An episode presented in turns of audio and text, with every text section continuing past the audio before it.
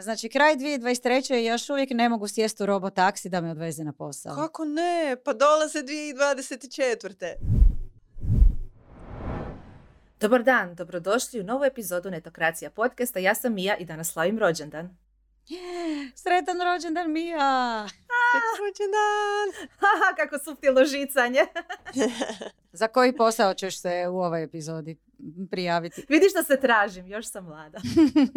Dobro, sa mnom su Antonija i Ana Marija koje su mi poželjele eto tako lijepo sretan rođendan, a zapravo smo zajednički radile na prvoj temi kojom ćemo se baviti i koja nam je nekako glavna tema ovoga tjedna, a to su robotaksi. Vjerujem da i ptičice na grani znaju s kakvim objavama su izašli domaći mediji prethodnih dana, koliko se jest ili nije radilo na prototipu robotaksija u Hrvatskoj, ali popratit ćemo to s malo šire Google-a, što se događa s robotaksijima u svijetu, što se događa po pitanju tehnologije, a ja ću obraditi sve sa komunikacijskog aspekta kako se to u našoj, lijepo našoj prikazalo ovih dana vijesti koje su, ono, spoiler alert, ista vijest na različitim medijima prikazana pozitivno i negativno. No, idemo mi na glavnu temu. Ana Marija, izvoli. Sad, gdje krenuti? Od dosadnih tehničkih detalja. Isprika slušateljima i gledateljima, ali vrijedno je toga, slušajte. Bitno je, da. Mislim da je to i ono što se najviše propustilo u cijelo ovoj sad hajki otkrivanja kako se odjedan put nije radilo na autonomnim vozilima. Naime, da ste možda i sami se potrudili istraživati nešto više o tim tehničkim detaljima, možda bi vam neke stvari iz te perspektive dale ideju zašto danas imamo ovakvu situaciju i sa Rimcem. Uglavnom, razvoj autonomnih vozila nije da je išao smooth zadnjih već par godina i s razlogom. To je sveobuhvatan posao koji ne uključuje samo software i hardware, već cijeli operativni sigurnosti i podatkovni sustav uz pomoću kojeg zapravo sve i može raditi. Konkretno, kad je u pitanju autonomija vozila, ovo je što sve se tiče Rimca i Project 3 Mobility-a, insinuira da idemo u smjeru Mobility 3, odnosno level 3 razine autonomije vozila. Što to znači zapravo? Naprimjer, uopće kad se i počela pričati cijela stvar oko robotaksija, bila je spomenuta i level 5 razina. Kao, gdje se tu uopće nalazi sada proces razvoja robotaksija u Hrvatskoj?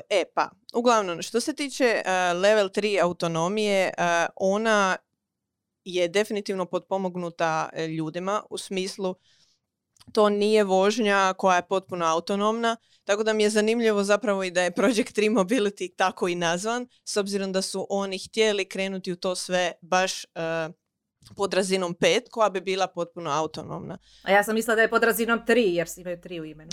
Da. Aha, je. Tako da nije ni meni to jasno, jer oni zapravo žele postići razinu 5, koja nije tako lako izvediva kao razina 3. Naime, razina 3 već danas imamo neke ostvaraje prilične u tom pogledu, ali taj dio uopće se ne tiče zapravo autonomnih vozila kao takvih, već takozvanih ADAS autonomnih sustava, odnosno Autonomous Driving Assistance sistema.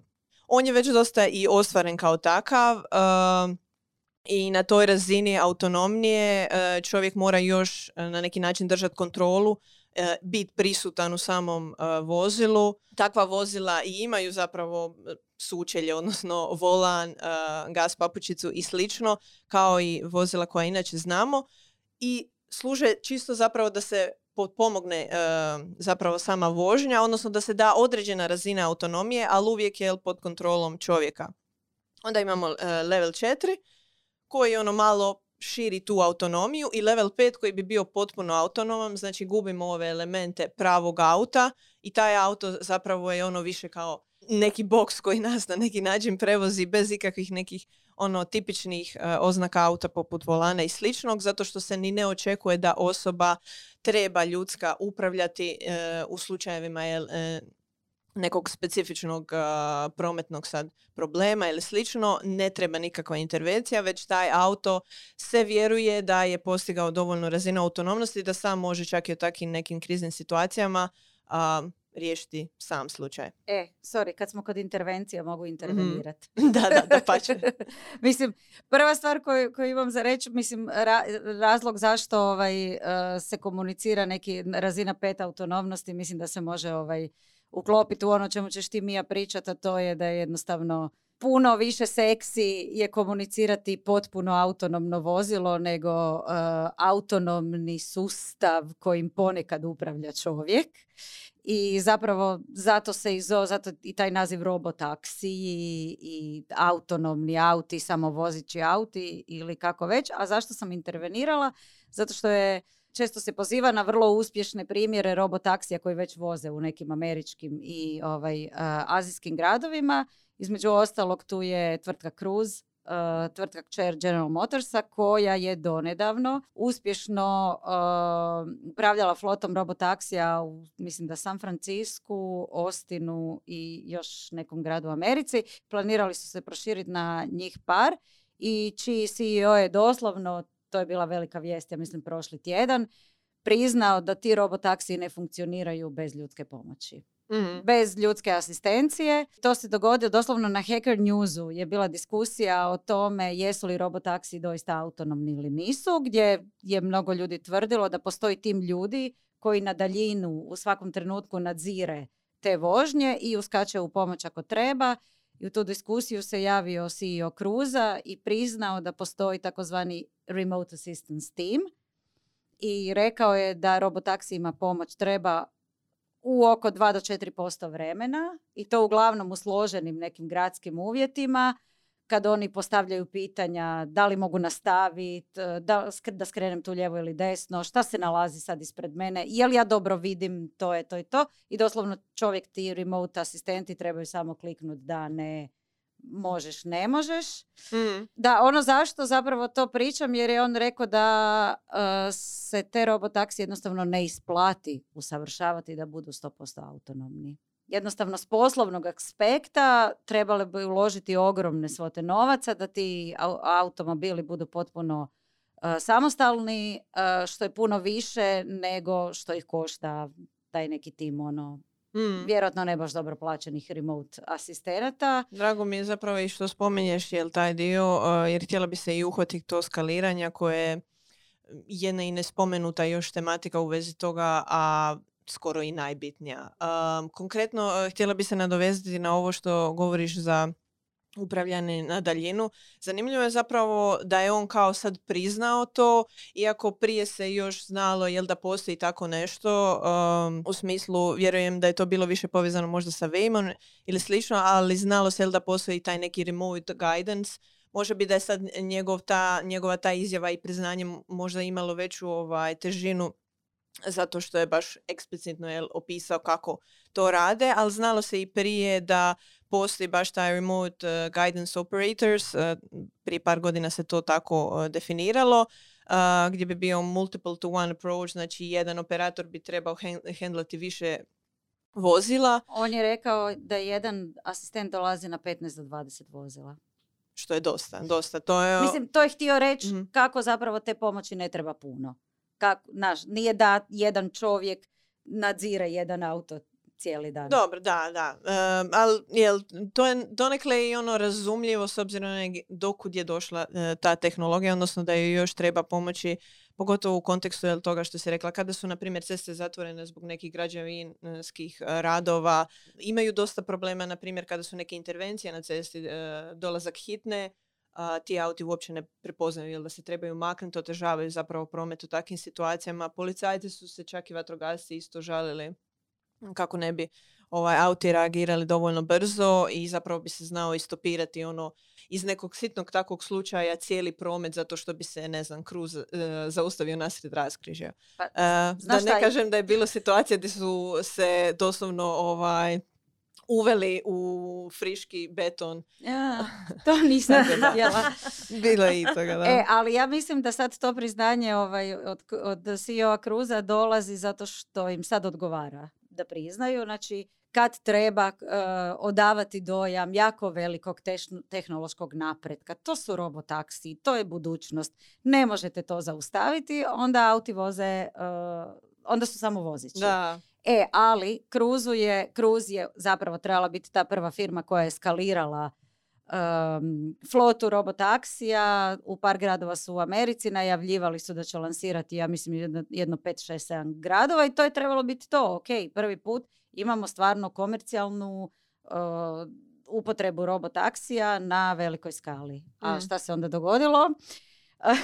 Dogodio se kap koja je prelila čašu, incident sa pješakinjom koju je Cruiseov auto, trebam uvijek reći, udario ju je auto s vozačem, ali je Cruiseov automobil nakon toga vuko ispod sebe još neko vrijeme i to je potaknulo kalifornijsku upravu za motorna vozila da Cruiseu ukine dozvolu i sad umjesto skaliranja ne smiju voziti više nigdje i zapravo su skroz prestali nuditi tu uslugu i sad odjednom mi odgovara da komuniciraju. Vidite, zapravo su naša vozila sigurna. To nije tamo neki auto koji potpuno samostalno vozi, nego postoje ljudi koji to nadziru. Da, generalno kad smo se već i dotakli tog skaliranja, ima nekoliko faktora koji utječu, na primjer, da se dotaknemo i samih smetnja u prometu, spomenuli smo neke, a jedni od većih su i vremenski uvjeti. Sama autonomna vozila imaju nekoliko senzora koji im pomažu zapravo da procjene i dobiju sve podatke koji su im bitne za nastavak vožnje.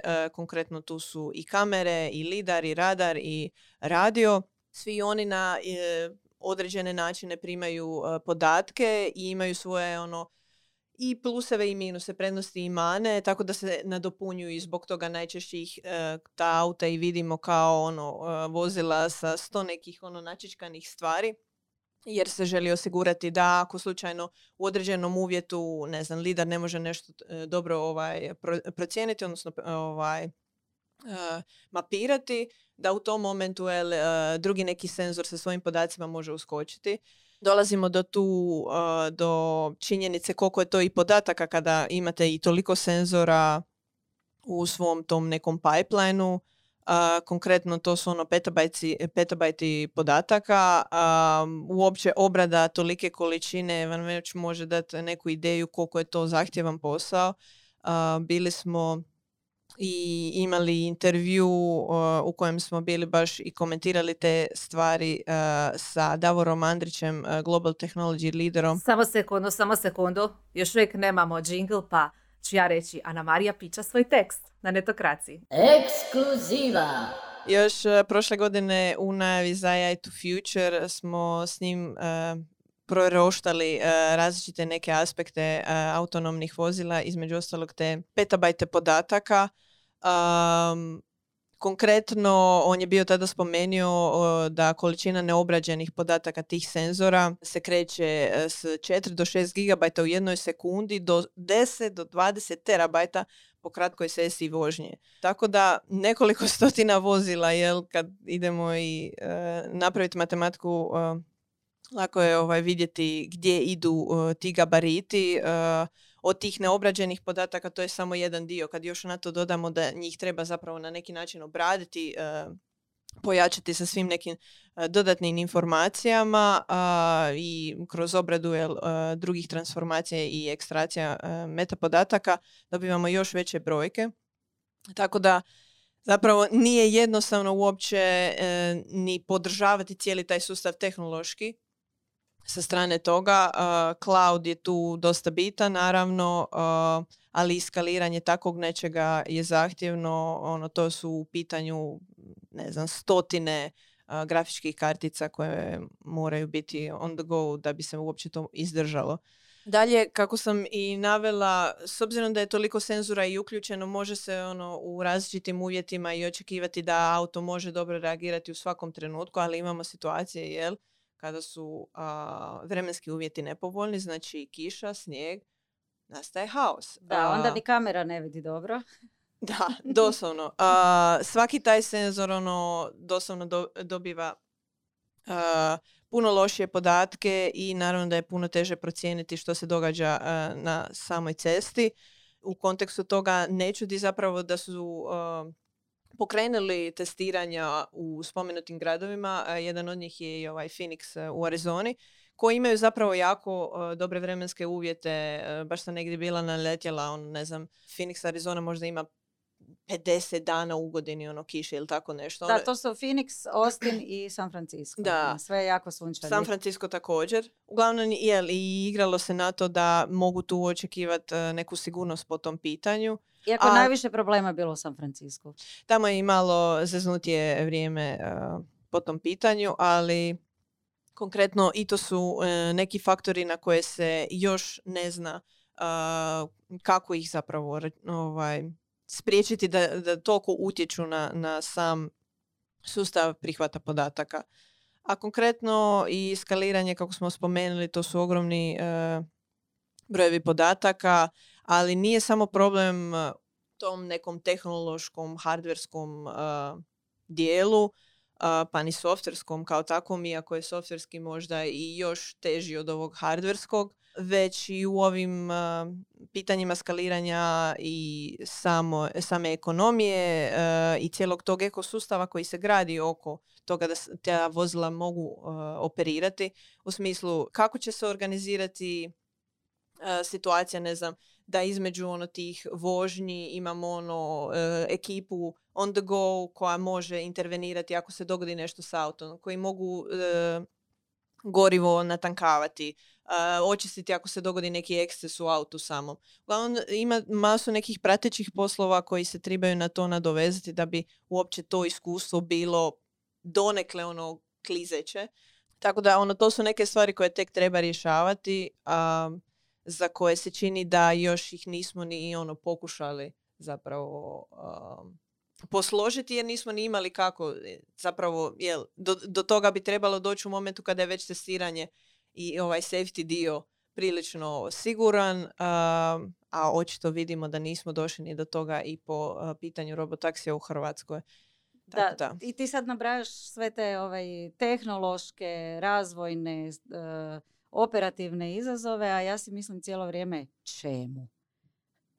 Znaš, zašto da sad angažiramo neke ljude koji će biti dostupni za slučaj da, nekom bude zlo u robotaksiju. Gle, mislim, ako se smijemo uključiti sa aspekta nekih pametnih održivih gradova i ako uzmemo u obzir da bi ovo trebalo biti neka vrsta javnog prijevoza, to ima smisla, jer kao što ste spomenuli, znači jedna osoba može zamijeniti 15 vozača autobusa, tramvaja i tako dalje. I s te strane to ima smisla. A s druge opet kolikog i čemu? Rekla sam čemu zato što sam gledala sam osim Cruisa, koji još postoje firme koje rade na robotaksijima ili ih možda već imaju u nekim pilot projektima ili komercijalnim projektima. Naravno, tu je Waymo koji još uvijek vozi u San Francisco, oni nisu izgubili dozvolu i by the way imaju volan i volan se okreće, jer mi je sestra baš nedavno bila u San Francisco i poslala mi je video kad se vozila u robotaksiju. Izgleda jako creepy, se taj volan okreće sam od sebe. Ali ima volan. Ima volan. Od rujna ove godine flote robotaksije testiraju se u Pekingu. I naišla sam na pregled industrije robotaksija, odnosno te neke komercijalne primjene i firmi koje to rade. Navode se uglavnom američke kompanije, znači spominje se Kina, spominje se neki pilot projekti u Dubaju. A u Zagrebu? Slušaj, testovi u Njemačkoj, mislim da ima u Minhenu, u Stuttgartu naravno i u Parizu. Od Hrvatske ništa. Sad naravno uz neku analizu industrije kaže da Europa zaostaje u testiranju robotaksija i da je glavni razlog toga što je u Europi postoji vrlo kvalitetan javni prijevoz. Kao postoji manje potrebe za vožnju taksijima, što je zapravo glavni business case za robotaksije. Tražila sam, spominjali se negdje Hrvatska i Zagreb i ne spominje se, a to je zato što svi projekti koji se spominju u toj analizi su minimalno u fazi testiranja prototipa. Da. I mislim da je to dobar uvod. Da. Nema Hrvatske jer nema prototipa. Prije nego što prijeđemo na temu prototipa, koja je baš bila tema ovih dana i povod za sve ovo, ja bih samo spomenula možda jednu ključnu razliku također. Spomenuli smo Cruise, spomenuli smo General Motors, to su sve privatni novci. General Motors je kupio Cruise 2016. ako se ne varam, od tada su uložili nekih $8 milijardi u cijeli biznis i to je privatni biznis. Ono što je stavilo sve pod lupu javnosti Hrvatskoj, ovaj projekt iza kojeg stoji P3 Mobility i Mate Rimac je naravno tu uključen i tako dalje, je činjenica da dobar dio sredstava dolazi iz Fonda za nacionalni oporavak. To je dakle dio fonda kojim se željela nadomjestiti neka gospodarska šteta koja je nastala koronavirusom. I onda se odluči jedan ogroman komad novca, ok, fair, možda mi te novce ne bismo ni dobili da nismo prijavili takav projekt, ali jedan ogroman komad novca se odlazi na nešto što sad i doznajemo da je vrlo, vrlo teško tehnički i na sve druge načine izvesti. Dakle, na mjestima gdje ne da imamo prototipe, nego dakle, funkcionalna vozila koja komercijalno već djeluju. I onda naravno da je veliko zanimanje javnosti nastalo za taj projekt. Već sam ranije, mislim, spominjala da općenito postoji ogromno zanimanje za Matu Rimca, Rimac automobile, na našim društvenim mrežama, na forumima, na Redditima i tako dalje. I sada kao da je sve to kulminiralo ovim izvještajem da se još uvijek zapravo nije radilo na prototipu, odnosno da će se tek početi raditi. Ono što je meni bilo zanimljivo na koji način je ta vijest dospila u javnost, i sad ću više to govoriti sa nekakvog PR-ovskog aspekta i komunikacijskog nego ovog tehničkog, jer ste vas dvije napravili dobar uvod u sve to. A to je kako je jedna vijest ista objavljena u više medija na potpuno različite načine. Pa evo idemo redom. Dakle, 23.11. kronološki sam napravila, je zapravo vlada usvojila izvješće od provedi nacionalnog programa reformi, dakle, za razdoblje od svibnja do listopada ove godine na sjednici, i onda između svih tih projekata koji su prijavljeni stajali su statusi ili koji u tijeku i tako dalje. I naravno u njemu je stajao i ovaj projekt autonomnih vozila, gdje je pisalo da je tim P3M-a dovršio specifikaciju i plan za isporuku prvog cijelog prototipa vozila. Znači, završili su specifikaciju i plan, što znači da još nisu počeli raditi na prototipu. Navedeno uključuje definiranje onoga što će ova vozila postići na putu do izgradnje verifikacijskih prototipa, početak suradnje s partnerima i inženjerima za detaljni dizajn šasije, odabir 70% dobavljača za nabavu hardvera i softvera i odabir partnera za konstrukcijsku analizu dizajna proizvodnih namjera. Dakle, prošlo je više od 2 godine od kako je projekt dodijeljen tvrtki i tek sad dobivamo ovakvu informaciju, što zvuči kao nešto što je trebalo biti prije 2 godine. I kaže se, time je stvoren temelj za isporuku prototipa vozila i tako dalje. I sad su navedeni tu detalji, da je izrađen i plan zapošljavanja, sukladno kojem će se pronaći novi zaposlenici tijekom iduća 2 mjeseca. Cilj je napredovati po pitanju ranije navedenih inženjerskih aktivnosti te započeti s nabavama dijelova za izradu prototipa, da će veći fokus biti na ispunjavanju operativnih zadataka, uključujući naručivanje dijelova i tako dalje. Sve navedeno omogućit će početak sklapanja prototipa u prvom kvartalu 2024. I to je ono što je cijela javnost koja prati ovu priču čekala. Aha, tek ćete početi sklapati prototip 2024. godine. Niste li 2024. godine obećali da ćemo ih već vidjeti na ulicama grada Zagreba? Također, u tim će se uključiti značajan broj inženjera, što će omogućiti napredak razvoju gornjih dijela karoserije, i razdoblje provedbe se pomiče na prvi kvartal 2025. kako bi se omogućila stabilizacija opskrbnog lanca, osiguravanje pravovremene nabave kritičnih komponenti i usklađivanje podrške dobavljača ADS-a sa zahtjevima ovog projekta. I to je ono što je objavljeno. Veliki dokument u kojem je sve to napisano, vlada je to usvojila, izvješće jutarnji dan kasnije objavljuje. Uskoro će Zagrebom voziti 100 Rimčevih robotaksija. Otkrivamo sve detalje velikog projekta. članak je trenutno nažalost iza paywalla, pa nećete svi moći pristupiti njemu, ali dakle ovo sve što sam rečena u izvješću, što je pisano vrlo neutralnim tonom, Jutarnji list je objavio u vrlo pozitivnom tonu. Kažu, prvi prototip Rimčeva električnog robotaksija počet će se slagati u prvom kvartalu iduće godine. 60 takvih vozila bit će dovršeno u prvom kvartalu 2025. Cijeli komercijalni projekt sa 100 robotaksija na zagrebačkim ulicama bit će završen u prvom kvartalu 2026. Super pozitiva. Pa, nekoliko sati kasnije... Sve je istina. Sve je istina, samo ton. Sve je istina. Mislim, ovisi zapravo kako definiraš uskoro. I ja ću onda napraviti jednu malu digresiju. Doćeš sad i do indeksa, vjerujem. Ali evo, bilo mi je zanimljivo kad se iščitava. Ti si sad sve ovo iz Jutarnjeg rekla u futuru. Kao bit će, doćemo do toga. A ako pogledate indeksovo, čak kada pričaju o stvarima koje će biti 2024. i 2025. sve pričaju u svršenom... Kondicionalu. Ne. Nego u prošlom vremenu, u smislu trebalo je do 2024. to se napraviti, trebalo je do 2025. to i to. Znači, čekaj, ja čekam da došli? Miju da završi, da prođe indeks, da komentiram. Točno to, dakle, to je ta poanta, Ana Marija, o kojoj govorim, znači ista vijest je plasirana na više medija u različitom tonu. Meni je zanimljivo zapravo što se znalo da novinari indeksa rade na ovoj priči i očito je to bilo vrlo komunikacijskih događanja ispod površine koje ne vidimo i da Jutarnji ovo objavi i da se čeka izvještaj, da se usvoji izvještaj na vladi i onda indeks izlazi sa svojim velikim otkrićem 24.11. isti dan kad i Jutarnji, ali nekoliko sati kasnije navečer, kaže naslov: na robotaksijima se 2 godine nije radilo ništa, nema ni prototipa. Što je isto istina. Što je istina. E sad, pročitat ću samo dijelove teksta.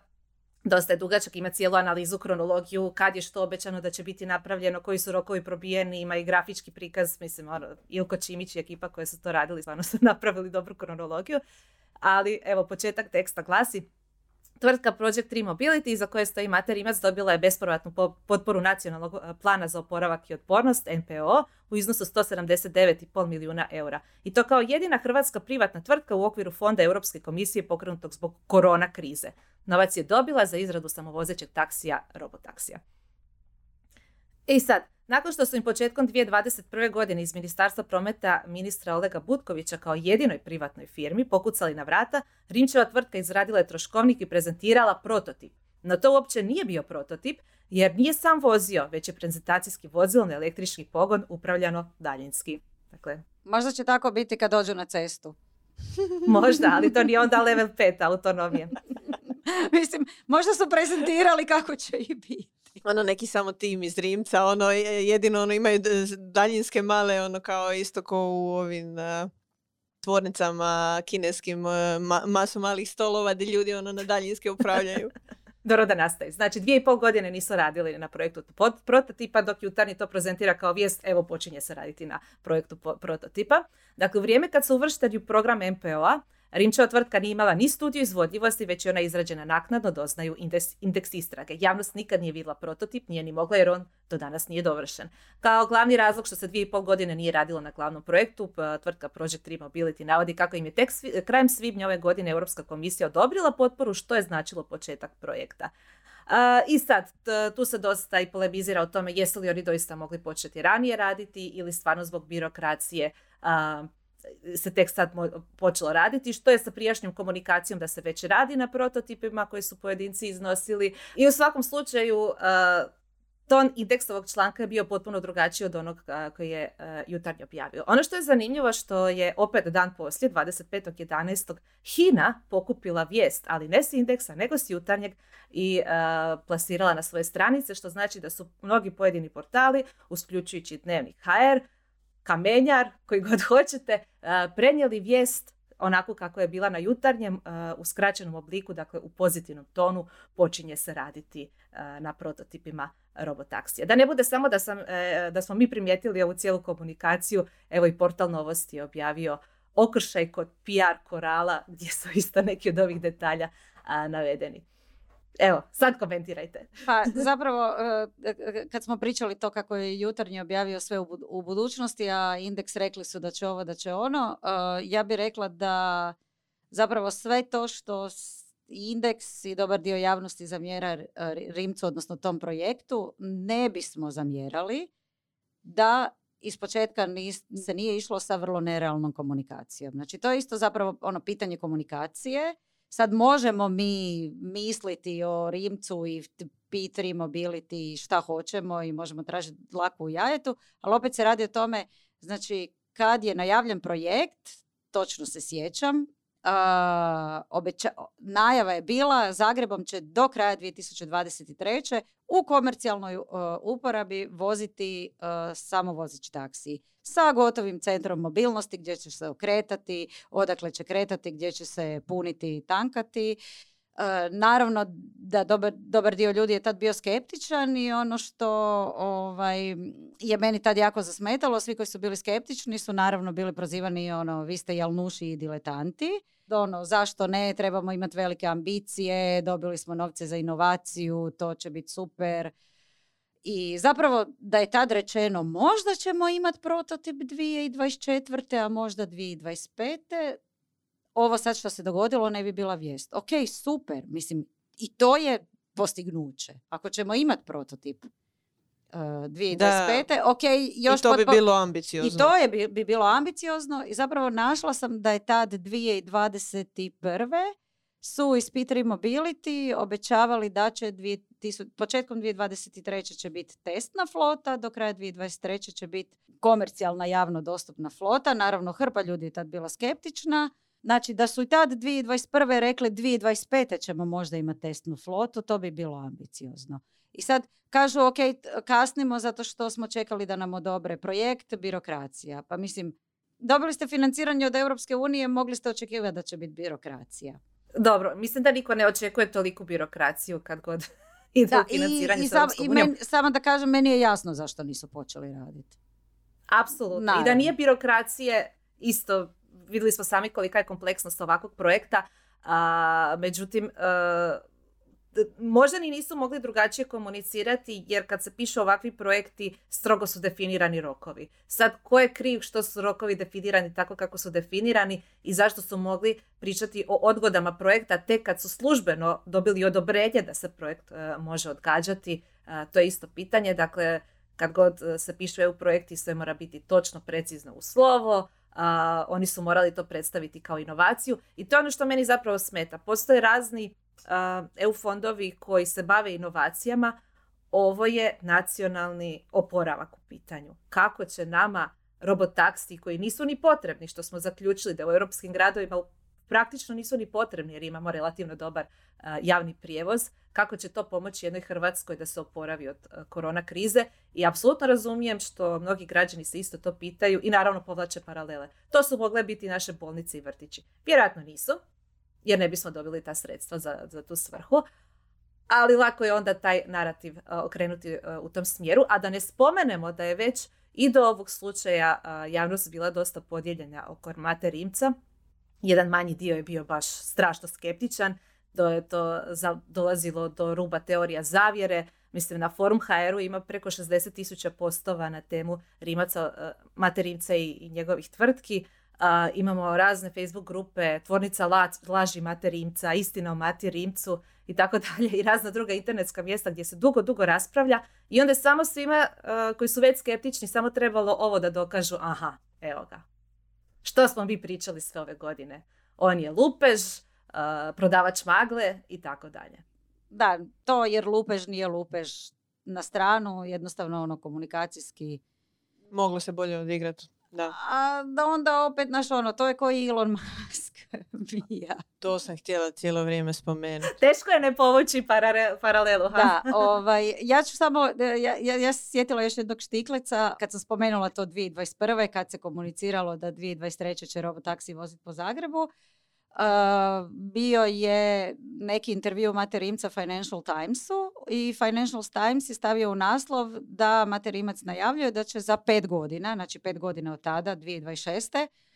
Zagrebom voziti robotaksi, što su naravno odmah prenijeli hrvatski mediji, kao Mate Rimac priznao Financial Timesu da će robotaksi voziti tek za 5 godina i što su iz P3 Mobility-a demantirali da je novinar krivo shvatio i da nije 5 godina, bit će to za 2 godine.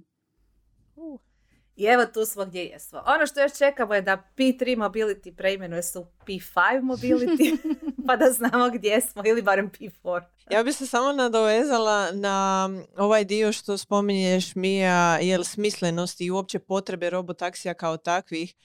U smislu, dok sam istraživala ovo oko tehnologije i komercijalizacije i same upotrebe toga, konkretno to što si rekla, da li ima uopće smisla goniti taj level 5, kad on možda uopće nije u tako skoroj budućnosti ni izvediv, i ako ćemo svejedno morati imati taj remote governance još neko vrijeme, zašto forsira se uopće taj taksi dio? U smislu, ako ćemo već taj taksi, robotaksi dio, da nemamo nikoga u autu, zašto se ne prihvatimo da neko mora biti u autu, i konkretno da to ne bude ono taksi servis, nego da idemo prema generalnoj evoluciji toga kako prometujemo u takvim vozilima, u smislu da postoje vozila koja mi možemo hejlat, da ih mi zapravo, da se mi vozimo u njima kao putnici, ali ne nužno jel, da sad očekujemo da će oni nas vozi, nego da mi budemo taj faktor jel, ljudske kontrole. U smislu, ja sam jedini putnik, ja stojim unutra, znam neke osnove toga kako baratati tim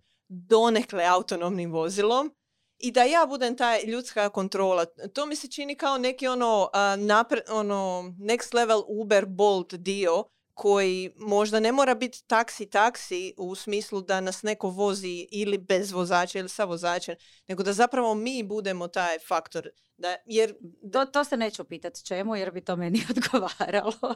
U smislu, sada imamo situaciju da svejedno moramo imati nekoga, kao robotaksi idemo prema tome da ne moramo imati nekoga, neku osobu koju plaćamo, koja radi taj posao, ako možemo doći do te autonomnosti. Zato što se Ana Marija prodalo investitorima jedna priča i sad je teško to... Jel imamo još jedno sat vremena za govori diskusiju. Na tom next stepu kao ideji nečega što nam u budućnosti može imati više smisla, da smanjimo zapravo broj auta na cesti. A mislim, zato što... Prvo ide hajpanje, pa šamar, pa onda neki...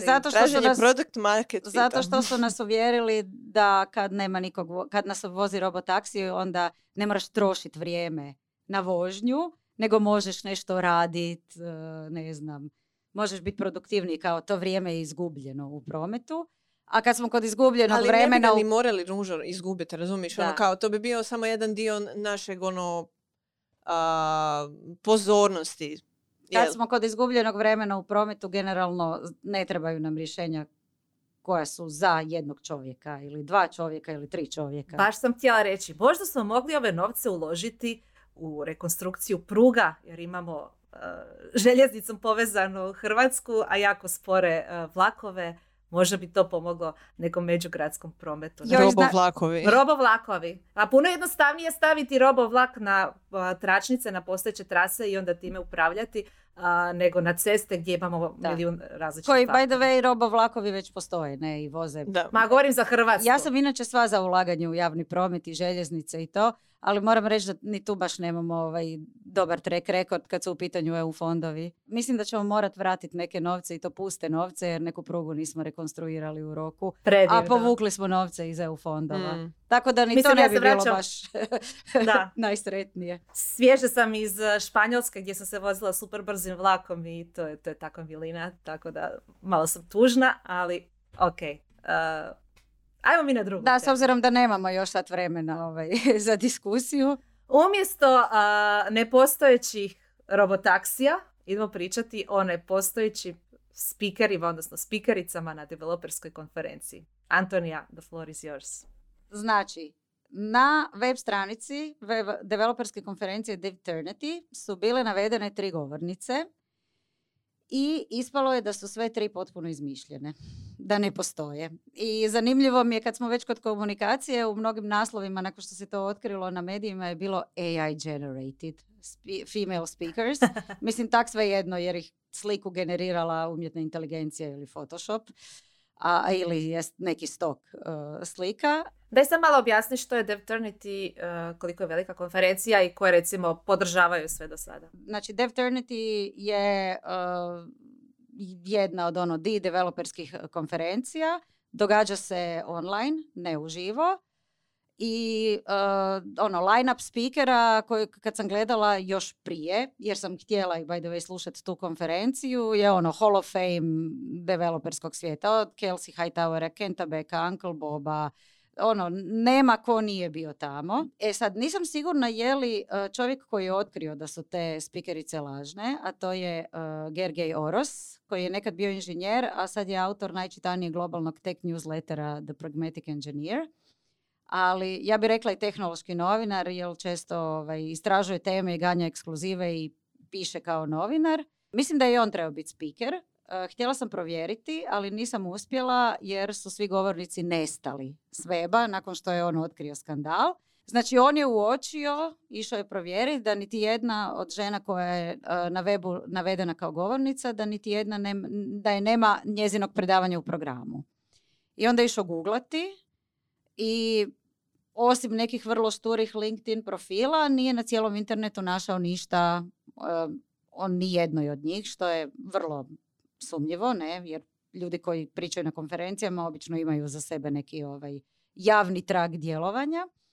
I kao za konačnu potvrdu se raspitao u tvrtkama u kojima navodno rade i odgovorili su mu da takva ne radi ovdje, niko nikad nije čuo za njih. I onda je on to sve objavio na Twitteru, prozvao je organizatora za isključivost, znači da nije uključio žene, odnosno različite perspektive u program konferencije, a onda još i za, ajmo reći, dovođenje u zabludu. I da je to napravio kako bi pridobio neke druge ugledne spikere, jer mnogi odbijaju sudjelovati na takozvanim panelima na kojima sudjeluju samo muškarci i na konferencijama na kojima nema žena. I naravno ne samo žena, već na kojima se generalno ne čuju različiti glasovi. Kad je on to objavio na Twitteru, hrpa spikera se sablaznila. Pobogu, 2023. godina je.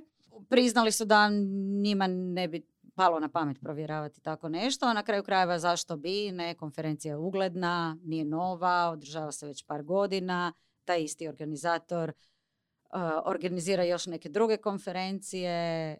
I kad je sve puklo, naravno ti spikeri su odustajali jedan po jedan, mnogi su javno prozvali organizatora. Šta se dogodilo na kraju? Naravno, konferencija je otkazana.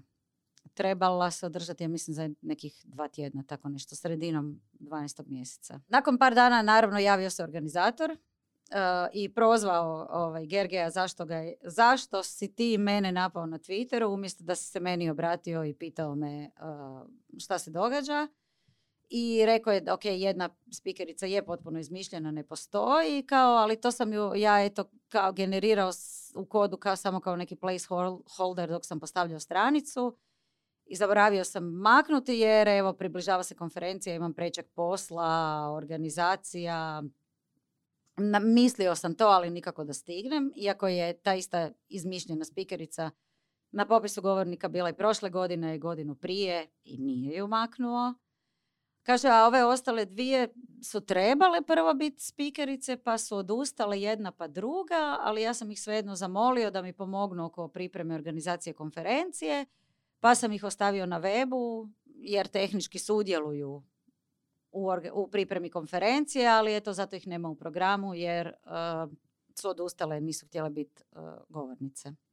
Da, mislim, svi koji organiziraju tehnološke konferencije znaju da je doista teško privući žene da budu govornice i mnogi su to uzeli kao argument i dali podršku osnivaču ove konferencije, organizatoru u stilu, a pa što, i da kao on je pokušao naći spikerice, nije uspio, pa što da radi, čovjek morao je zbog woke kulture možda malo i lažirati situaciju, nije on kriv, nego atmosfera je takva kakva jest. Pa znaš šta, i mi smo organizirali neke tehnološke konferencije, došlo nam je 1% žena. Možda da se zapitaš zašto, ako već imaš takav stav i organizatorski konferencije i nisi se potrudio nikako da privučeš neke ljude koji su očito manjina, a druge konferencije su u tome uspješne, o tome možeš reći nešto više, Antonija. Možda je problem u tebi. Pa znaš šta, ja mu iskreno ne vjerujem. To je bio njegov izgovor kao ja sam se svim silama trudio dobiti spikerice, ali jako je teško. Kao dobio sam prvo ove dvije, pa mi je prvo otkazala jedna, pa druga, pa sam tražio, ali nisam uspio dobiti nikoga. Ja bih rekla da ok, možda trebaš uložiti truda, ali nije to baš tako nemoguće, posebno ako želiš biti ozbiljna konferencija, ako naplaćaš ulaznice oko $700-800 i to za virtualnu konferenciju. Za online. Da. Znači di imaš prvo olakšavajuću okolnost da spikerice ne moraju putovati. Doslovno trebaju samo snimiti talk. I evo, Mija, ti znaš, Netokracija organizira događaje već dugo. Ja bih rekla da nije to više kao prije 10 godina, kad si stvarno se trebao ekstra potruditi da nagovoriš neku samozatajnu developerku da stane na pozornicu. U međuvremenu se dogodila i pojavila profesija developer relations, odnosno developer advocate, u kojoj ima stvarno puno žena. Ja pratim tek Twitter, ima jako puno žena koje su itekako aktivne i utjecajne na tek Twitteru. Ja mislim da bi svaka konferencija ih htjela imati kao govornice, a sigurna sam da ne odbijaju jer im je to dio posla. Ove reakcije koje sam spomenula došle su iz domaće tech zajednice. Ja vjerujem da neke domaće konferencije, meetupi imaju dalje izazova sa privlačenjem žena, ali vjerojatno zato što uopće ne rade ništa po tom pitanju. A kako bismo olakšali njima i medijima koji traže malo raznolikosti među sugovornicima, mi smo još za Dan žena u 3. mjesecu uz pomoć Zvonka Pavića, koji je bio idejni začetnik tog projekta, napravili vodič kroz predavačice i sugovornice iz poslovno-tehnološkog svijeta. Možete ga pronaći na Netokraciji, stavit ćemo i screen ovdje. Ima preko 100 žena i spremne su. Sve su one spremne predavati i biti sugovornice na teme koje su tamo istaknule, tako da... A sad Antonija pića tekst sa Shift Maga, konačno džingl. Ekskluziva! S obzirom da je Shift Mag sestrinski portal od Shift konferencije, Shift konferencija je isto tako developerska tehnološka konferencija, i kako bismo se i mi, kolege koji organiziraju Shift, uključili u ovu diskusiju je li stvarno toliko teško naći spikerice za globalne tehnološke konferencije. Ja sam pitala kolegu Nikolu Radišića iz Shifta, koji mi je rekao da da neke savjete organizatorima konferencija kako da nađu spikerice. To ćemo linkat sa Shift Mega. Znači, Nikola kaže da na Shiftu je 40% spikerica. Svaka čast. Znači, može se. Nije tako bilo, ali to je s godinama su došli do toga. Znači, do toga su došli tako što su se od početka ekstra trudili pozivati spikerice. U tom članku on nudi par savjeta i za organizatore, i za tvrtke, i za spikerice. Znači, neki, što se tiče organizatora, trebaju se naravno uložiti ispočetka nešto više napora da dobiju različite profile govornika na konferenciji. Druga stvar je, recimo, ponuditi različite formate. Znači, ne osjeća se možda svako samopouzdano stati na pozornicu, pogotovo na onu Shiftovu 360 pozornicu. Da, vale je zastrašujuće. Ali zato možda žene mogu voditi radionice, mogu moderirati panele, mogu sudjelovati na panelima, mogu voditi one-on-one chatove. Ne moraju to nužno biti neke keynote spikerice, a ako ne mogu dobiti keynote spikericu, onda nema žena. U svakom slučaju situacija se je strašno promijenila. Vjerujem da ste i vas tri bile u situaciji gdje ste bile jedine žene na nekoj tehnološkoj konferenciji, ali tog već godinama, stvarno. Između ostalog, Nikola kaže i biti otvoren prema govornicama kojima to prvi javni nastup. I nakon što su par godina doista ulagali u trudu, to kaže sad nam to već dolazi automatski. Kao imamo pravilo nema all men panela, ali niko na to zapravo više ne misli, nego to im dolazi automatski. A što se tiče, spomenula si reakcije neke domaće zajednice, vidjela sam ih i ja i jedna od reakcija je bila naravno zašto je uopće bitno da ima žena na konferencijama. Koga briga? Ako konferencija ima super zanimljiv program i super zanimljive govornike, nije me briga šta imaju u gaćama. I osim toga bilo argumenata, pa vi žene imate same svoje konferencije, ne različite. Pa to je problem. Da, mislim, zašto je bitno da ima žena na konferenciji? Ja ne znam, zato što je zanimljivije. Zato što je jednostavno bolji, kvalitetni program kad čuješ različite poglede na stvari i kad čuješ različita iskustva. Točka. Nije bitno jesu to žene ili muškarci ili ne znam koje kakve druge osobe. Bitno je da ima više različitih vrsta ljudi. Da nisi u svom bablu. Mislim, mi kad smo pokretali projekt Ladies of New Business, sad već prije godina, mi smo čak ja mislim napisali negdje ili spomenuli nekom uvodnom govoru da se nadamo da ovaj projekt neće biti potreban, da traje niz godina i dan danas ga dalje guramo jer je dalje potreban. Dakle, to nije konferencija za žene u IT-u nego posvećena ženama u IT-u. Dobrodošli su i muškarci, naravno, i uvijek ih i bude u nekom postotku, iako smo rekli da bismo trebali poraditi malo na dovlačenju više muškaraca na tu konferenciju.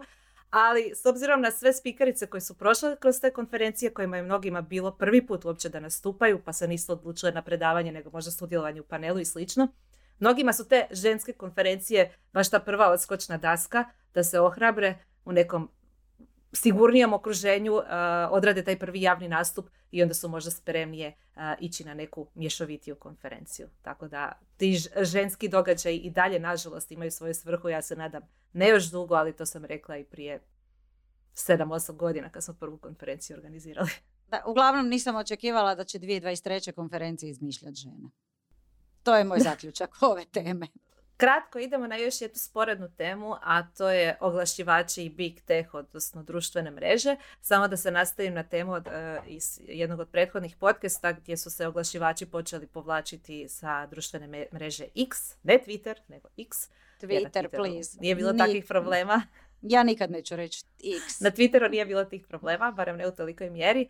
Dakle, oglašivači su se počeli povlačiti zato što se njihov sadržaj njihovih oglasa, postova nalazio uz ekstreman sadržaj, ekstremistički, mahnom desno orijentiran i kako to već ide na toj društvenoj mreži sada. I onda se dogodilo ovaj tjedan to da se Meti dogodila slična stvar. Najviše na Instagramu i Instagram Reelsima, gdje su se oglasi velikih oglašivača našli uz seksualno eksplicitan sadržaj povezan sa maloljetnicima, što je baš zabrinjavajuće i određeni brendovi su i tamo povukli svoje oglase. Ja bih uputila one koji nisu možda sigurni o kakvom se to sadržaju rade da pogledaju Mija piše članak sa Netokracije. Pisala sam članak, sad već ima početkom godine, o tome kako sve više mama influencerica skriva lica svoje djece s interneta, ali nisam pisala samo o tome, nego općenito o problematici seksualiziranja djece na Instagramu. I što se sve događa, ima roditelja ili skrbnika ili koga god koji objavljuju, dakle, piše recimo na Instagram profilu da profilom upravlja roditelj i riječ je o nekoj mladoj gimnastičarki ili slično koja dok vježba te neke od njenih poza zadiru malo neki neprimjereni sadržaj. Fanovi takvih profila su najčešće srednjovječni muškarci i to vam puno toga govori o tome. Dakle, nema na Instagramu baš seksualno eksplicitnog sadržaja, ali ima rubnog i onda ti profili zapravo vode na neke druge kanale, Telegram ili negdje drugdje, gdje se onda razmjenjuju stvarno seksualno eksplicitni sadržaji, pedofilski sadržaji. To je velik problem. On nije novi, ali evo sad kad su se krenula prozivanja na jednu društvenu mrežu, idemo na drugu, oglašivači povlače svoje oglase. Zanimljiva mi je zapravo bila reakcija Elona Muska na to što se događa u Meti.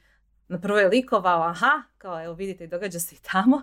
I onda je u nastupu, koji je bio i prenošen putem videa, tako da možete i sječke pronaći svugdje na internetu, na upit što on misli o tome, o povlačenju oglašivača sa njegove društvene mreže, ih sve poslao k vragu, da budem nježnija od onog izraza koji je on upotrijebio. Dakle, i Disney i druge koji su se povukli, u stilu nećete vi mene ucjenjivati svojim novcima, a ako mi propadnemo, evo vi ćete biti krivi kao oglašivači, ne ja. To je zapravo najbitnije, ovaj drugi dio. Znači, onog trenutka kad je to rekao, meni je bilo jasno zašto odjednom Elon Musk govori FY oglašivačima, da. Jer ide framing ako... It's not me. Da, ako X propadne, što onako nisu, mislim propadne.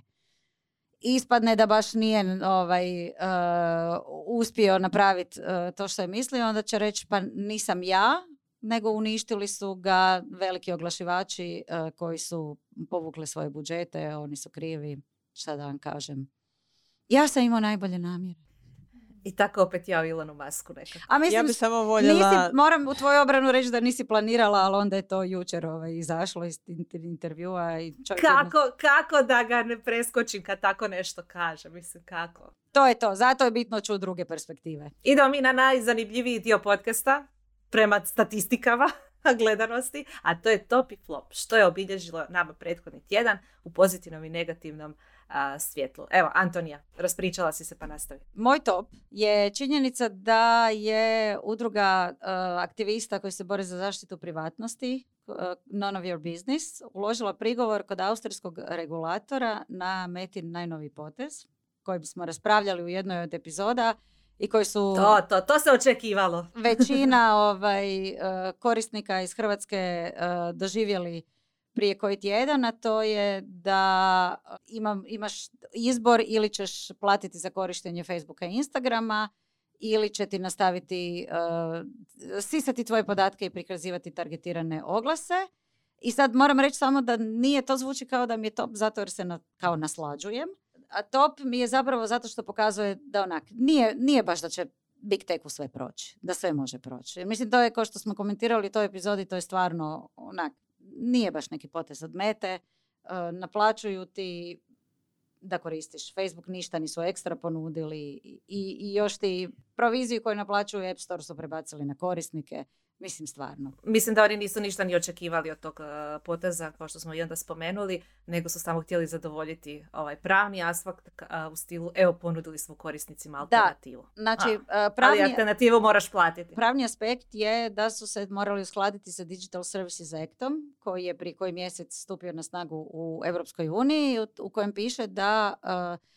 korisnicima moraju dati da sami odluče pristaju li na korištenje svojih podataka i serviranje targetiranih oglasa. E sad ono što None of Your Business kaže, da je Meta primijenila metodu pay or okay.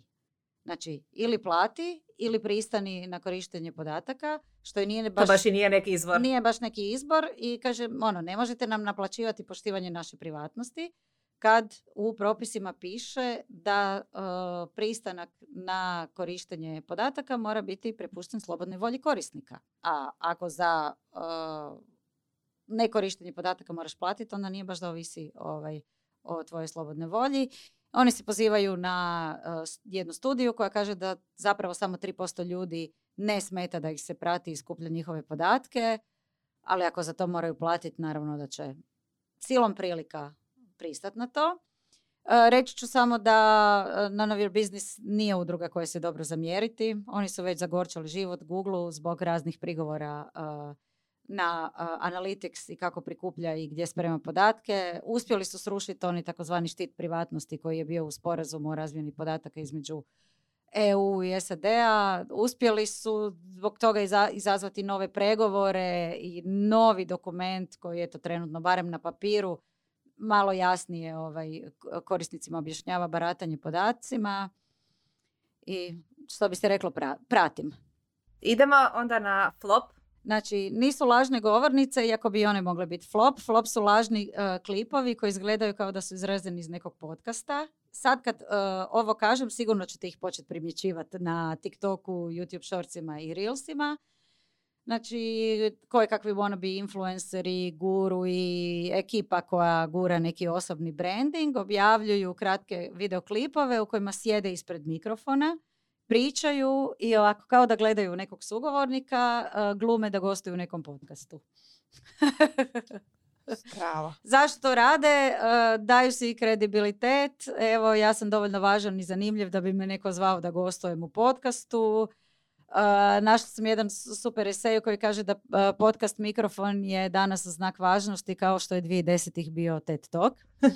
Znači, ako te neko pozvao u podcast, znači da nekog vraga zanimljivog imaš za reći i onda lažiraju da gostuju u podcastu i tako zvuče nekako kao da su više važni nego što jesu. I ono što je katastrofa, nisam mogla vjerovati, postoje razni neki, ajmo reći, sumnjivi kakvi Instagram ili dropshipping brandovi koji takve klipove postavljaju kao oglase. Oh, znači, evo, naš CEO priča o proizvodu i onda to zvuči kao da priča, kao gosti o nekom proizvodu. To sam primijetila dosta oglasa na Instagramu, pogotovo ovih nekih gurua, self-help, svakakvih i ekonomskih savjetnika. Imaju osobu koja kao vauča za tog jel gurua ili guruicu. U smislu, počnemo sa nekom osobom koja kao uvodi, ja sam upoznao tu osobu, ona me prosvijetila, zašto je super. Kao nije više da ta osoba sama za sebe jel, promovira se govori, nego kao dovode tu neku drugu osobu koja ono prezentira veliku ličnost tog gurua ili savjetnika. Rekla bih da je to dosta utjecaj imaju videa sa TikToka koji su mnogi postali viralni gdje neko uzme kameru i nešto priča i nekog predstavlja i jamči za nekoga. A kad sam već kod TikToka, povezano je donekle s ovim temama o ženama, ti si, Antonija, vjerojatno primijetila i one lažne podcaste gdje žene glume teh brove, sales guy-e i...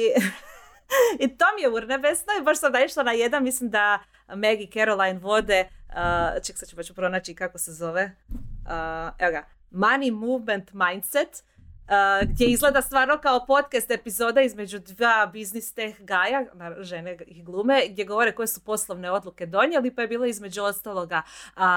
Riješili smo seksualno uznemiravanje na poslu, palo je za 90%, tako da smo otpustili 90% žena. Ili išli smo s otpuštanjima potpuno nasumično, nismo uopće gledali kog ćemo otpustiti, kako, čisto da bude fair. Evo, i otpustili smo svih 6 žena iz sales odjela i tako dalje i druge genijalne tech bro poslovne odluke. Tako da te lažne podcaste svakako preporučujem. Kad si već spomenula viralne klipove, zapravo cijela priča o tim lažnim podcastima je došla od toga kako je neki klip na TikToku postao viralan u kojem žena priča u mikrofon i onda su ljudi išli istražiti gdje je podcast. U kojem je to ona podcastu gostu je ispalo da nema podcasta. Dobro, znači samo pričajte u mikrofon i sve će biti u redu. Ana Marija, tvoj top. Uglavnom, brzi top.